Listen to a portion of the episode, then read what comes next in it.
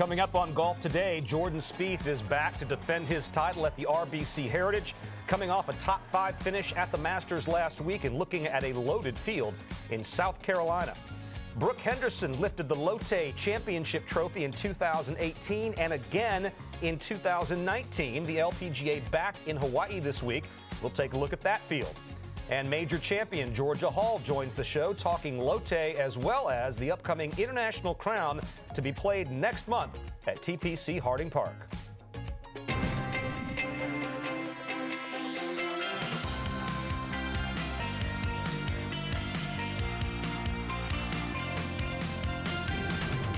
Golf today. On Sunday, Jon Rahm won the Masters tournament by four shots over Phil Mickelson and Brooks Koepka.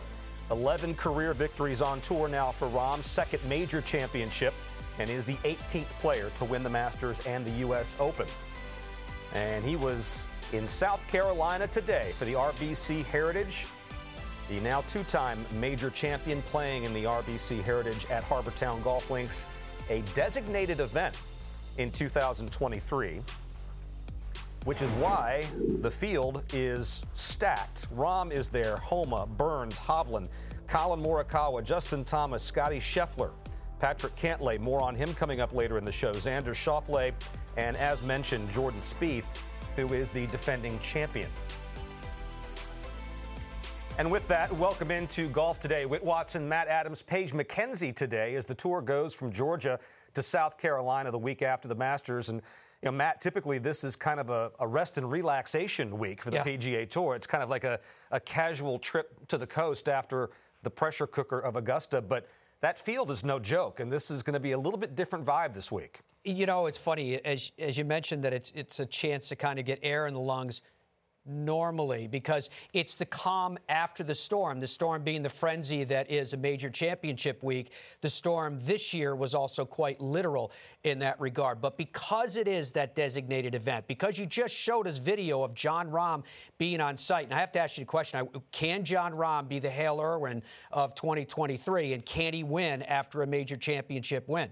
That's a great question. If anybody can do it, he can. I'm not really sure off the top of my head what his history is at this golf course, but it's at this point, he's the hottest player on the planet. And if anybody can keep it together mentally for two weeks in a row, it's Jon Rahm. It's the case of keeping it together mentally, isn't it? Because it's, we're, what we're talking about here is likely going to be a fatigue factor right. from these players, both mentally and physically, and with Jon Rahm, maybe even emotionally. So, Paige, what do you think about all of this? What are your opening thoughts uh, on this Tuesday?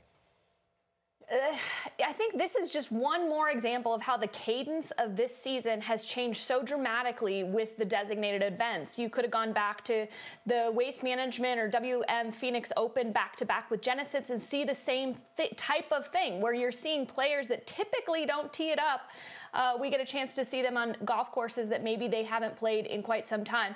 Uh, and learning, uh, relearning for some of these players on how to play back to back weeks where they normally would have taken it off. So to me, I'm reiterating the same thoughts that you both provided, and that is that the, the cadence of this tour has changed. I, as a fan, love it. As a player, man, that's some new challenges for them. And we'll be touching on those points coming up in just a little bit, too. Plus, it's a very different style of golf this week. It's very much about what you can do with a wedge in hand. Now, flashback to this week last year at this event, the RBC Heritage. Jordan Spieth started the final round, three shots off the lead, but would eventually beat Patrick Cantlay on the first hole of a playoff to victory. It was Jordan's 13th career victory on the PGA Tour. Spieth's PGA Tour record since that time, there you can see it 11 starts. He has four top tens. He has one top five uh, from a 22 to 23 by comparison, three in 23, two missed cuts in both efforts. Now, with more, we are our defending champion. We say hello to our very own Kira K. Dixon, who is on site. Kira, how are you? I'm doing great. I've got my plaid on for the week. I feel uh, very apropos for the theme. They love their plaid out here at the RBC Heritage. And someone else that had a plaid jacket on today in the opening ceremony was Jordan Spieth. Now, he is on quite the stretch of golf, guys. He's played nine out of the last 11 weeks on the PGA Tour since the AT&T Pro-Am. He's notched four top six finishes in that stretch. And yesterday, he made the two hour and 38 minute drive from Augusta, Georgia to Hilton Head Island here in South Carolina. And I spoke with him earlier earlier about what he remembers most about last year, his win at the RBC Heritage, and what he'll remember most about the 2023 Masters Tournament. Well, I guess the run on Sunday, you know, was a lot of fun. I played with Phil, and we both, I think there was like 17 or 18 birdies between the two of us. So it was just um, one of those kind of memorable rounds out there that, you know, goes into a small group of kind of some of the coolest rounds to play. So I wish it had finished a little bit differently, but all in all, it was um, it was what I knew I had in me. I just kind of left a few out there the first few rounds, and then finally got it all together on Sunday.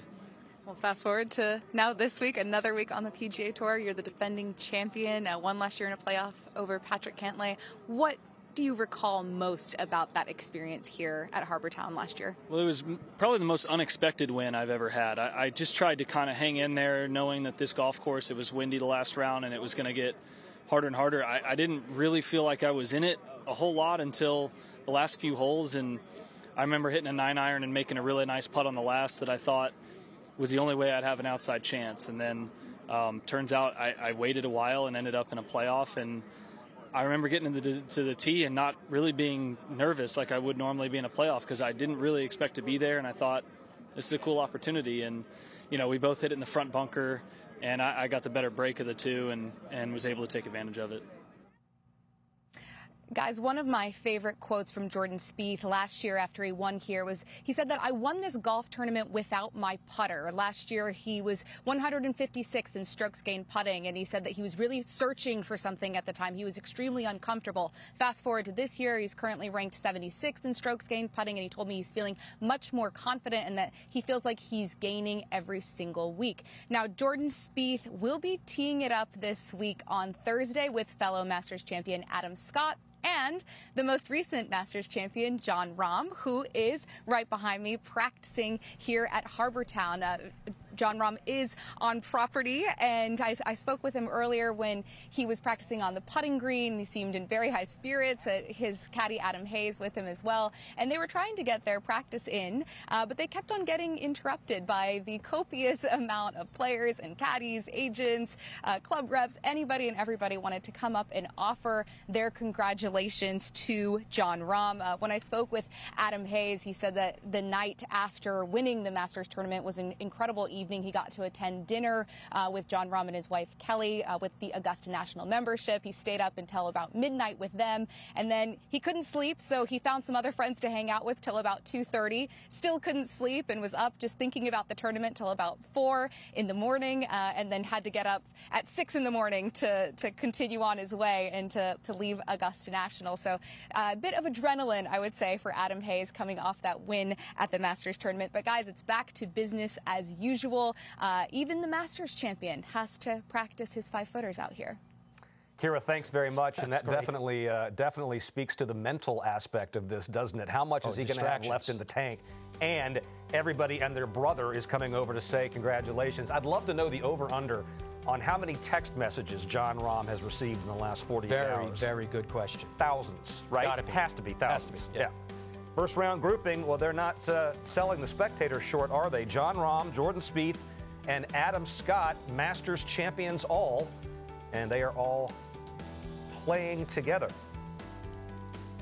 So going back and looking at Jordan Spieth's recent record, T4 at the Masters, he was T3 at Valspar, he was T19 at Players, and that was with a 75 in the second round.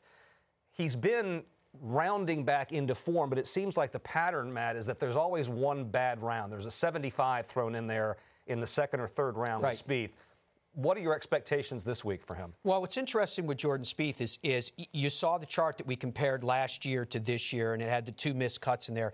If you look at what he has done so far, just this calendar year in nine events played. Now remember, he had two missed cuts in there, which I averaged out to a 70th place finish for this. His average finish has been 31st place, but in an increasingly almost Jordan-like pattern Four of them, as you just heard, have been top six finishes, including that highlighted finish, which is the tie for fourth at the Masters, rightfully so. So it's very interesting with, with Jordan Spieth that not only does he seem to have that round that gets away. Yeah. In every round that he plays, he seems to have a hole or more that gets away. And I'm talking about double bogeys, sometimes a triple bogey that, that will happen with Jordan Spieth. Now, more recently, immediately following the Masters, he said it was because of a mental fatigue that he was somewhat losing focus. But this seems to be a pattern that goes back some distance with Jordan. Now, having said all that, Whit, honestly, it's part of the reason that makes Jordan so exciting to watch because he can have that hole that might be a double bogey or even a triple bogey, or maybe he misses a putt that's inside of two feet, and then he goes on a tear and he does Jordan like things. Maybe it's making a putt from 30 or 40 or 50 feet uh, that, that is him. He, he is one of the most dynamic players, and I think it contributes to why he's such a fan favorite, and then he knocks on the door. Yeah. 76 66 on the weekend at Augusta National. That's quite the roller coaster ride, a 10 shot swing. And you think about, as he said uh, in speaking to Kira, just a couple of more shots here or there in the first couple of days. Now, granted, he was five shots off the lead when all was said and done, but shot here or there, and it could have been a much different week for him. Yeah, I mean, you, you, look at what he did on Thursday when he didn't lay up on 13 and hit it into Rae's Creek. You could go through easily and pick two or three holes and have him even with Jon Rahm. Now, I know that's unfair because you could, you could basically do that with any player, but we're talking about Jordan Spieth. There was just a few things where – you were able to question a decision that he made. And I'm saying that with confidence because he admitted that as much. So, Paige, I'm curious what you thought with what you saw from Jordan Spieth, not only at the Masters, but how that will relate to and reflect to what happens in the coming weeks. You know, I, I just think back on where we were a couple of years ago whether it was the concerns with the driver, whether it was the concerns with the putter last season, I think Kira made a great point in how poor he putted, not only this week, last year, even though he went on to win, but over overall in the season. And he's just managed to clean up some of the, the worst parts of his games over the last couple of years. And I think that to me is when I'm looking at Jordan Spieth, there's new plateaus being met. Uh, when you think back in the tri- driver struggles he had a couple years ago, right now uh, sitting in positive strokes gain off of the tee. That is a, quite the accomplishment considering where we were just a couple of years ago. The same goes with the putting, where he was so negative in strokes gained, now in the in the positive territory once again. So when I look at Jordan Spieth, I'm looking at a more complete. And even though you're mentioning some of these inconsistencies, I just don't feel like the lows are quite as low as before. We're sitting there talking about how what could have been, which means there is there's serious faith in where we see uh, the future of Jordan Spieth. So for that reason, I'm extremely positive on what I expect from Jordan Spieth, not only this week but moving forward. Yeah, I think that's a very fair observation, particularly coming off a tie for fourth at the Masters, as as Whit you just noted, in the manner that he did it. Yeah, I'm just looking at some of the putting stats from the Masters and from his season in general, and I think Paige's point is, is well taken. He's been remember he built that reputation as being a guy that made the 20 footer when he had to right. make it. He was at one point considered to be the best long range putter on the PGA Tour. And then he got to a point where you'd almost rather see him putting from that distance than from three or four feet. Well, that was the thing. You said he got he got the reputation of being the greatest longer putter on tour. He actually had the reputation of being the greatest putter. And I always used to pause and scratch my head when you think about that, because if you looked at his stats from inside of 10 feet, he wasn't even average on the PGA Tour. Right. So there are some very positive signs. But I've been teasing you with it throughout the course of this conversation, where Jordan was talking about maybe playing too much golf. Here are his comments after the Masters. Is it something you realized this week playing too much golf or during the stretch? Yeah, I started to kind of realize it. Uh, I would say this week, a little bit at match play, and it's just it was more than I've really ever played in that stretch. But I no regrets. I didn't know, um, but I would I would attest some of my decision making and, and just to a level of focus that I wish that I had a little bit more of and and if I'm trying to pinpoint it, it seems like um, I don't remember the last time I tried to peak on my eighth out of 10 weeks in a row. I don't remember ever having that. So, um, yeah, like I said, this is a year that's a bridge year for us on the PGA Tour. So, I wanted I want to keep playing the the elevated events as well as the other events that I really love to play. And so I knew that was going to happen this year, but um, it, it, should be decided for me in the future, I, I uh, which would be a good thing. So, just like Paige was telling us, from a fan's perspective, yeah, it is great. These designated events, we get to see the best in the world a lot more often, but there is no rest for the weary. Just take a look at this chart where here we are, RBC Heritage this week, and from there, uh, Wells Fargo is right around the corner. The PGA Championship, the Memorial, the U.S. Open. Remember that between the Memorial and the U.S. Open, RBC Canadian Open. So a lot of people like to play there. U.S. Opens in L.A. Then they come back across the continent to play at the Travelers Championship in Hartford. The Open, it, you can see it in slotted in after the Travelers. Remember, the Scottish Open is before that a co-sanctioned event, and many of the players like to go over there to get acclimated in advance. The Wyndham Championship is before the playoffs, your last chance to get in. Uh, there may be multiple players that need that opportunity. So, with it is a packed schedule. There's not a lot of seats at the table, and this is something that you can understand. Again, I'm not making excuses for players because they have the, the dream life, right? They're playing golf for a living, but this this is a lot. And these designated events throw a new wrench into how a player decides to schedule himself on the PGA Tour, right? What you're seeing this week with the RBC Heritage being a designated event is the same thing that they're doing with the Travelers. They're trying to protect the event that comes after a major, where traditionally the players don't attend in numbers as they would other events. So that's great. It's more money, but now the player has to decide do I skip a designated event? Rory McIlroy has already withdrawn this week from Hilton Head for reasons not given. Mm-hmm. So this is the new PGA Tour, is learning how to navigate this schedule. I could bring Paige back in here, and I know that uh, you and I were talking about this prior to the show, Paige, about managing a mm-hmm. schedule as a professional golfer. You've had to do it over the years. It really does change the dynamic on the PGA Tour, doesn't it? I, mean, I feel like some of these players are learning how to be a rookie again almost. You heard Jordan talking about managing maybe energy or focus. Uh, that's probably not a topic that he has to has had to focus on over the last several years, but because the schedule is more dictated to him rather than him choosing and picking exactly how he's feeling, uh, it certainly can change that. And Whit, you made this observation before that it's been kind of a story of maybe just one round. Jordan Spieth alluded to it. Maybe it's a lack of focus. But when you look at his scoring average by round this season, something very interesting pops up. First two rounds in great shape. In fact, top 25 on the PGA Tour through round one and two in his scoring average. Round three and four, a slightly different story, ranked 177th and ranked 70th on the weekend. That moving day is moving backwards for Jordan Spieth so far this season. Now, rel- still relatively small sample size. There's still room for that to change. But that third round, and this this is the point that I found to be most interesting. His third round putting average is a full two shots higher than that of his first. So it's it's almost like you can exactly pinpoint what's going on in that third round uh, that's causing him to fall down the leaderboard rather than move up the leaderboard. And there is one other stat that I found to be interesting that is dovetails nicely with these four round scoring averages, and that is final round performance, which is effectively how a player climbs or falls on the leaderboard in that final day. Right now, Jordan Spieth is four for eight, 50% in climbing the leaderboard. That's 111th on the PGA Tour. He was in the top 20 on the PGA Tour last season. Tony Finau leads the way at 89% last season to give you an idea of what the high water mark would be. So 50% substandard for Jordan Spieth as it relates to figuring out how to perform on Sunday to charge the leaderboard.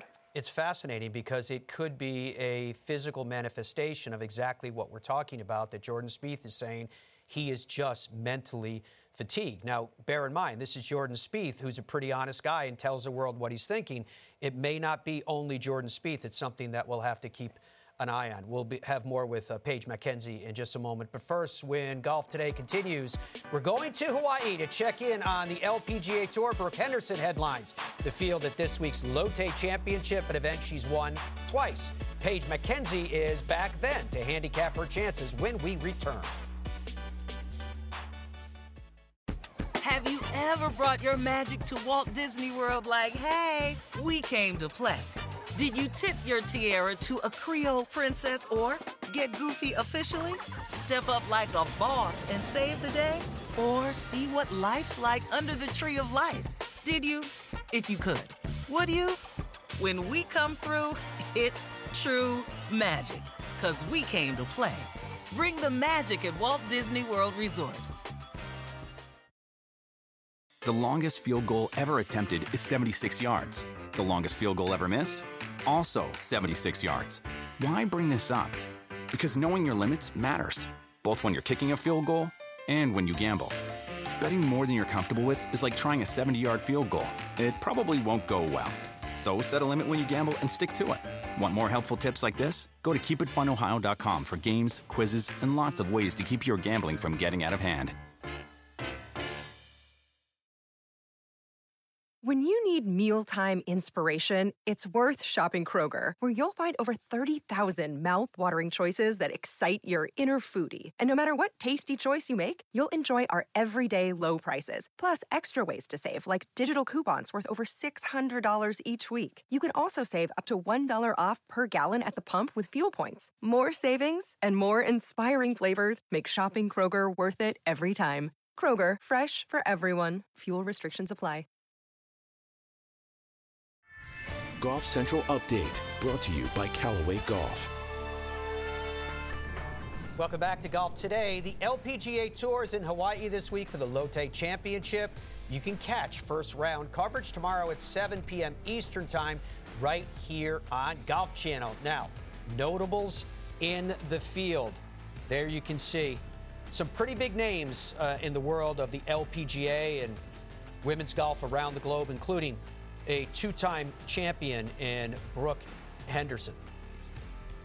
Back in 2018, it was her sixth career LPGA Tour title at the time when she won the Lotte Championship by four shots, a 69 in the final round under some windy conditions to secure that win.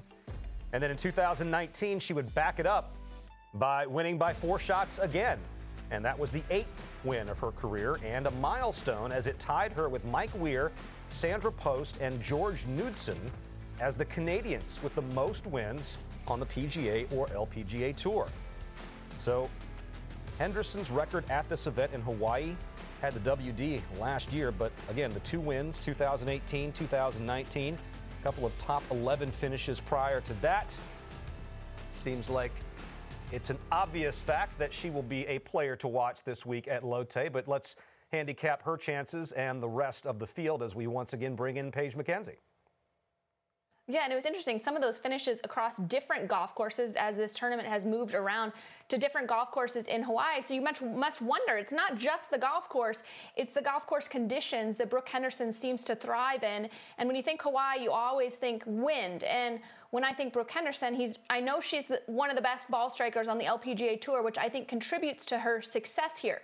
There was one outstanding question mark last year, though, when we began the year in 2022, is how would she adjust to the driver uh, length change. She was one of the very few players across both PGA and LPGA Tour that used a 48-inch driver, and when that was put into place, I wondered how would that affect her moving from 48 to 46 inches. So I took a d- deep dive back and looked at where her driving distance was over the last several years to see if it impacted how Brooke Henderson performed off of the tee. And you'll notice between 2017 and 18, she gained nearly five yards off the tee picked up another four yards between 2018 and 2019. 2020, I am omitted strictly due to the fact she didn't have a very large sample size, but also picked up another two yards between 2019 and 21. And of course, when the driving dis- or when the uh, driver restriction was put into play, you can see she actually lost seven yards between 2021 and last season. She went on to win two events in 2022, including the Evian, another major championship, so clearly didn't struggle all that much with her golf game, which leads me to say that not only did she lose distance, she actually picked up accuracy. This is the total driving rank on the LPGA Tour, which combines the rank of your driving distance as well as the rank of your driving accuracy. And even though she lost seven yards off the tee, she picked up enough accuracy to maintain the top position on the LPGA Tour in total driving, uh, again, returning to where she was in 2018. But as you can see, throughout her entire career, the driver has been such a weapon for Brooke Henderson, which is, I think, part of the reason why she's had success in windy conditions in Hawaii. Add that with the fact that her career greens and regulation percentage, career guys, average over 75% wow. greens and regulation. So tremendous ball striker, which I think contributes to why she was is successful in Hawaii in often windy conditions. So drive it straight, drive it long, and hit greens. That's the secret. I mean, it's a pretty simple formula. It really is, and uh, and she's mastered it. Paige, thanks very much. We're going to take a look at the race to the CME Globe as we approach the first major championship on the LPGA schedule, coming at Chevron. And Celine Boutier leads the way with Jin Young Ko and Georgia Hall. You're going to hear from Georgia Hall later in the show. Nelly Korda right there at number four. Charley Hull and Georgia Hall, teammates on the British International Crown squad, and we'll tell you more about that later in the program. When we come back on Golf Today, you'll hear from Patrick Cantlay. He's facing some heat over slow play at the Masters, plus some historical trends at the RBC Heritage as the PGA Tour moves to the low country this week. Have you ever brought your magic to Walt Disney World like, hey, we came to play? Did you tip your tiara to a Creole princess or get goofy officially? Step up like a boss and save the day? Or see what life's like under the tree of life? Did you? If you could. Would you? When we come through, it's true magic. Cause we came to play. Bring the magic at Walt Disney World Resort. The longest field goal ever attempted is 76 yards. The longest field goal ever missed? Also 76 yards. Why bring this up? Because knowing your limits matters, both when you're kicking a field goal and when you gamble. Betting more than you're comfortable with is like trying a 70 yard field goal. It probably won't go well. So set a limit when you gamble and stick to it. Want more helpful tips like this? Go to keepitfunohio.com for games, quizzes, and lots of ways to keep your gambling from getting out of hand.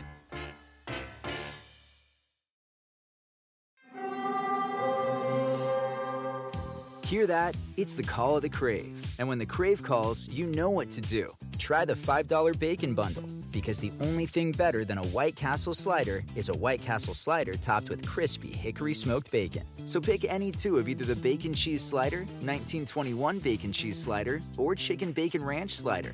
And also get a small fry for just $5 with the $5 bacon bundle. White Castle. Follow your crave.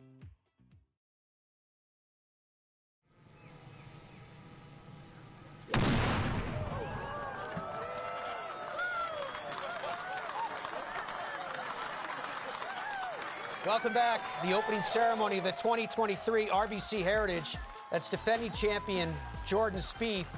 Whit, I'm telling you, it looks like every year people suddenly realize how loud a cannon is when it goes off. I always think of the time that Nick Faldo just came out of his skin when they fired that cannon next to him. PGA Tour is back in South Carolina for the RBC Heritage. Live first round coverage coming your way Thursday at 2 p.m. Eastern Time. And for more on what to expect this week and some after effects from the Masters, we will once again say hello to Kira K. Dixon. Mm-hmm. Well, guys, I was actually standing there when Jordan Spieth took that shot with the cannon, and it was very loud. Someone who would like to be able to take that ceremonial shot next year is Patrick Cantlay. He also made the trek here to Hilton Head Island after the Masters tournament. He was asked earlier today about his energy levels, and he said that with the weather that they had last week at the Masters and just the general demands of the Masters tournament, he's definitely feeling a little bit more tired than usual, but he took the day off yesterday, and he's feeling ready to tee it up this week at a place where he's traditionally done very well. Uh, he came oh so close to winning the tournament here last year. He ultimately fell in a playoff to Jordan Spieth, but we discussed the experience that he had here last year as well as his experience at the 2023 Masters tournament. Yeah, it was a, a long week with lots of restarts. Uh, we've had a lot of those this year. Um, and you know, I think I'll definitely remember the the rain and the weather that we had. We don't usually get uh, that extreme of weather at Augusta, uh, but it was a good week. You know, I hit a lot of really nice shots. I didn't putt as well as I would have liked, but another good um, you know experience, and I'll draw on that in the future. Um, at the end of the tournament, Brooks Koepka made some comments regarding pace of play um, in, in your group. Did you see those comments, and what was pace of play like from your perspective? Yeah, I heard about him. Um, you know, we got on the second tee, and there was the group in front of us was on the second tee when we got there, um, and the final group was there when we were on the second tee, and our group waited all day. So our group waited in 15 fairway, our group waited in 18 fairway. So I think it was slow for everyone. All right, let's shift perspective to Harbour Town this week. Uh, last year, you ended up in a playoff with Jordan Spieth. You've had four top tens and five appearances here, so seemingly you really like this place. Why do you play so well here? I think it's a golf course that uh, makes you play position golf, and you really have to control your golf ball off the tee. Uh, sometimes being in even in the left or right side of the fairway isn't the spot to be. You need to be in the right or left side of the fairway, and so it's a golf course I really enjoy, and it, it demands precision.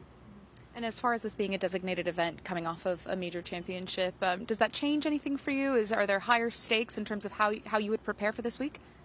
Uh, I don't think so. I mean, I feel like I've done good prep work here in the past, and you know, I'm, i was happy that this was one of the elevated events because it's a week that I always play and, and a golf course that I really like. Well, guys, regarding the comments that Brooks Koepka made after his round on Sunday, uh, when it came to pace of play being slow, in his opinion, in the group in front of him, uh, Patrick Cantlay reiterated to the media that he believed that it was slow for everybody, that he waited on several tee boxes, he waited in 15 fairway, 18 fairway, etc. And he said that when things get difficult at Augusta National, when hole locations are in difficult slopes, when the greens get incredibly fast, that the pace of play slows down for everyone. Kira, thank you very much, uh, reporting for us live from the RBC Heritage. So, Whit, I'm curious, what is your reaction to what you just heard? What's your gut instinct? I thought that Brooks Koepka was affected by the pace of play on Sunday more than Jon Rahm was. I think that Koepka and Rahm are both fast players.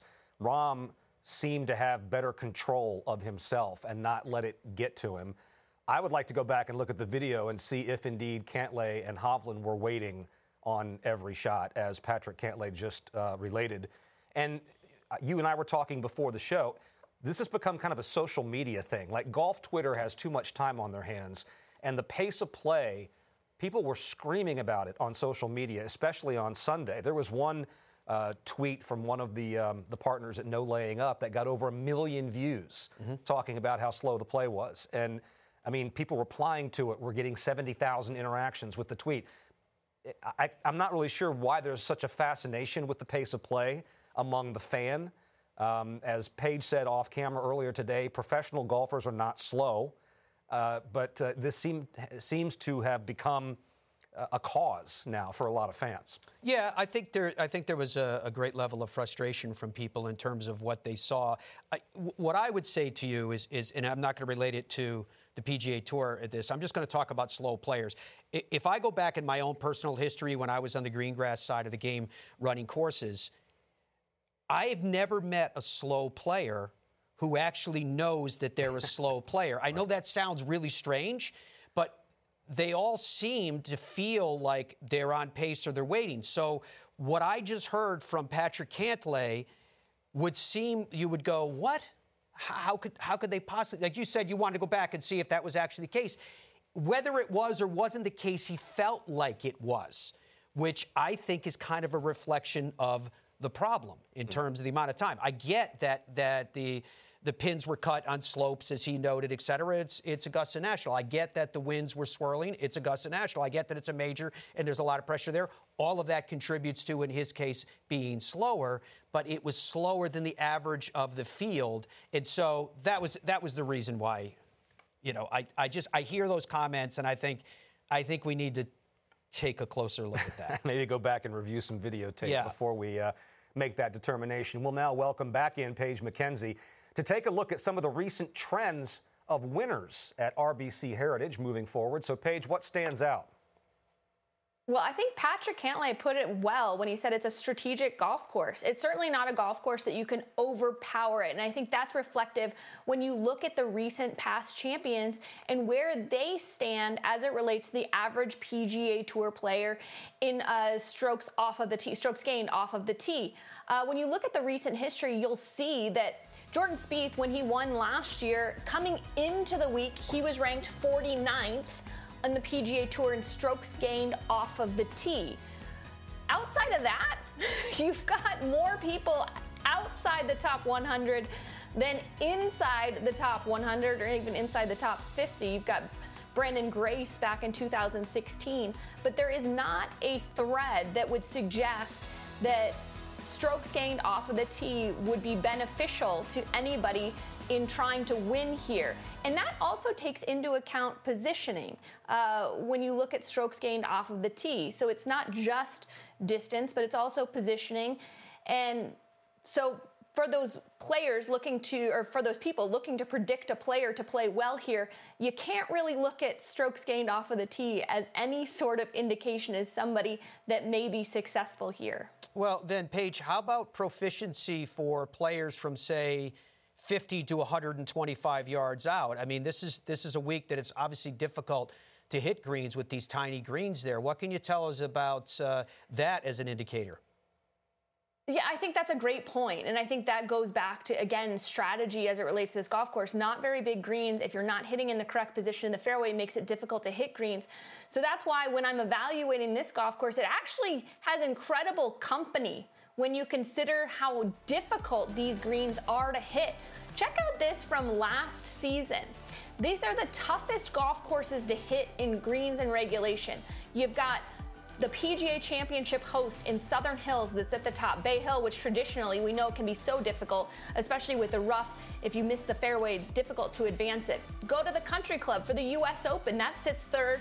Muirfield Village, also traditionally one of the more difficult golf courses. The Masters. So these is the kind of company that Harbour Town keeps as it relates to the difficult in hitting the greens. Uh, Matt, I did a little deep dive trying to find what was the most significant trend in players of the recent winners? Was it going to be approach, strokes gained approach? Was it going to be strokes gained putting? Was it going to be strokes gained around the green? There wasn't one item that stood out. In fact, all were had a very similar average across the board. But one of the surprises was just that the strokes gained, uh, grain, excuse me, sto- strokes gained around the greens. Due to the fact that you're missing so many greens, that to me was the most consistent predictor. There was a couple outliers, but overall, almost every single winner was top 10 in that category. So I would keep an eye on somebody that you know has good short game because they are going to miss greens this week, to your point. Excellent stuff, Paige. Thank you very much. I guess uh, if there is any hope in that, too, uh, compared to the list that you just showed to us, once they get near or on the greens at Harbour Town, relatively, they are much flatter than most Much of the, those that are on that list. yeah.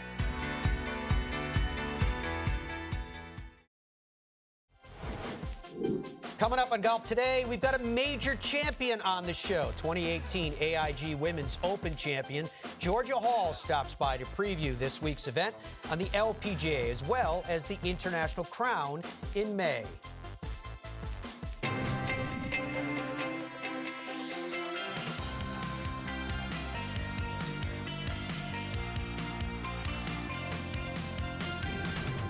Golf today.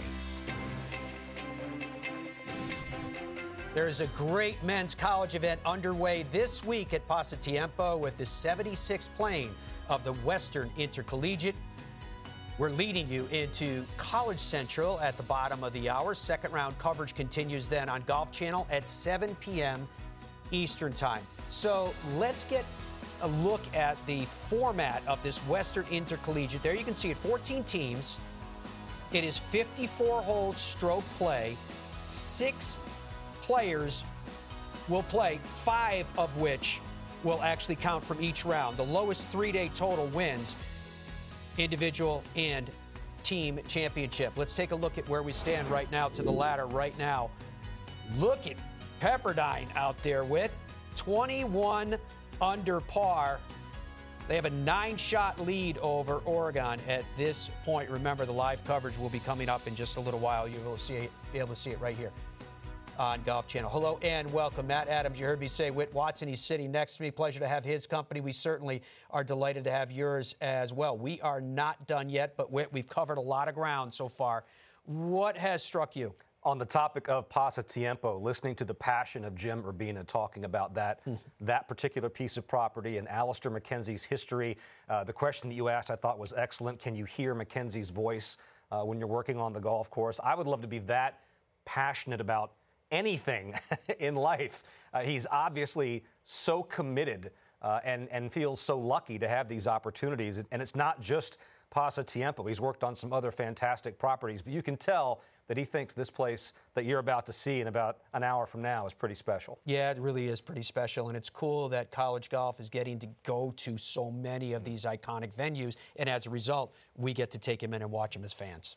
Yeah, and uh, this event, 76 years old, historically has produced some pretty good champions. And, and I, the one surprising thing that you're going to see when the coverage starts, unfortunately, the host school, San Jose State, is about 30 shots out of the lead right now. Yep. So what Pepperdine is doing is pretty remarkable. And again, you have a chance to, to view that live in just a little bit. Yeah, uh, we have again College Central coming up right after we finish at the bottom of the hour, and we'll take you right into the live coverage. And let's turn our attention for the moment to the women's game next month. It's the Hanwha Life Plus International Crown at TPC Harding Park in San Francisco, May 4th to the 7th, a team match play competition featuring the best female golfers from the top eight countries across the globe. The competition returning to the PGA, LPGA Tour schedule, excuse me, after 2023. It was last held in 2018. A familiar name you'll see on the Team England squad is 2018 Open champion Georgia Hall, a final round 67 to win by two at Royal Lytham and St. Anne's. The victory, her first major and her first win period on the LPGA Tour. Team England looks pretty stacked. Georgia Hall and her good friend Charley Hull, Jody Ewart Shadoff, and Bronte Law making up Team England as those rosters were finalized last week. We're pleased to be joined by Georgia Hall now on Golf Today. And Georgia, we just saw the Team England roster. It's a pretty formidable group of players. How do you like your chances at the International Crown? Yeah, I think um, we have a really strong team. It's the same team as we had um, two or three years ago, and we all know each other really, really well. Uh, me and Charley are great friends. So, uh, yeah, I think um, we've got a lot of chance to do very well in this event and really excited to be part of it.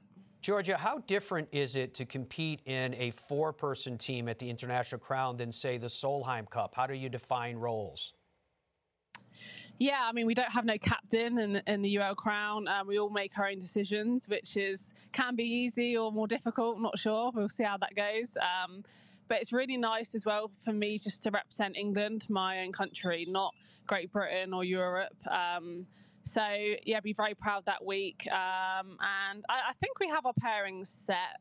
I think they may be similar to last time. Um, but it's just really nice to be part of a very small team as well, only four of us. And, you know, I'm sure we'll have dinners nearly every night together and uh, just have a lot of fun.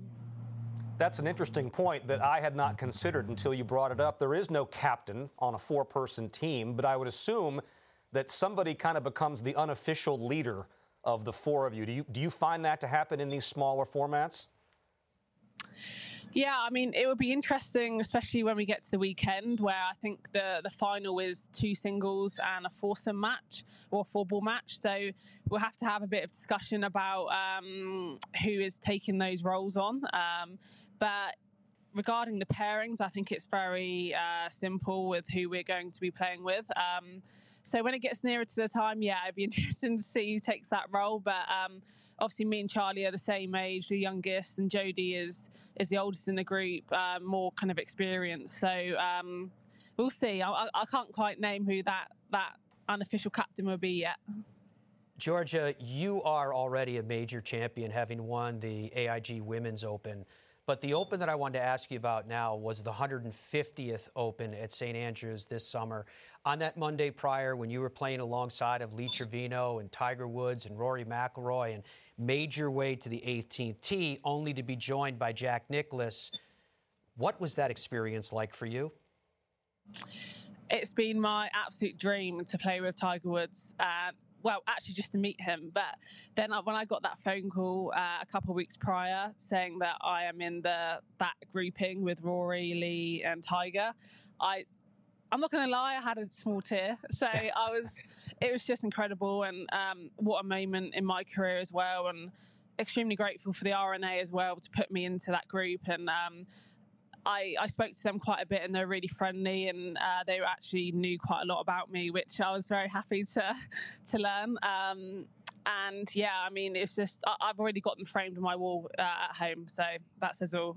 Did you know though that Jack Nicklaus was going to come out in the buggy and join you on that 18th tee and then take photos with you on the Swilcan Bridge? No, not at all. Um, I had no idea. Nick Faldo was in front of me as well, and obviously I was named after kind of um, his situation at the Masters, and yeah, I mean to have Jack on that bridge as, as well was just I was just amongst legends, and I just felt so happy and grateful to be there and to be a part of it, and just to have a woman involved in that whole situation and picture for women's golf, I think done it a lot of good. Georgia, let me bring you back to this week and the Lotte Championship. Obviously, the wind is going to be a factor, but give us a scouting report on the conditions and your preparation coming into the week. Yeah, it's uh, like 9:45 here in the morning, and it's already a three-club wind. So I think conditions will be very interesting going into tomorrow. Um, I have an afternoon tea time, which I know is going to be windy anyway. Uh, greens are pretty slow, obviously, um, but the course is in great shape. Um, excited to get going. This is the first week of my five-week stretch, um, and I think it would be very different to next week, our first major of the year. So um, yeah, it, uh, it's a bit like links golf for me. Um, so I'm not too dissimilar to that, and just got to keep the ball down low, basically. Uh, Georgia, let me pick up on that if, if you would allow for a second, where you said it's very different than what next week will be. How then are you going to be able to work on any type of shots that you may need to use next week, whether it be around greens or the way that you're going to flight the ball, et cetera? Yeah, I think this week um, a lot of punch shots, a lot of uh, three quarter ones to you know, not let the spin um, be affected too much by the wind. Uh, next week, I think will be just a lot of normal golf in the US. Um, high shots, uh, quicker greens. So obviously on the Monday or Tuesday next week, I'll spend a lot of time on that green because, as I said, the greens are slower here. Um, but yeah, I mean, I much prefer to play an event before a major. So even though it's a lot different, I just feel a lot more comfortable going into uh, a major championship playing the week prior. So that's my thoughts on um, playing this week. Well, best of luck this week and next. And Georgia, thanks so much for joining us. Thank you.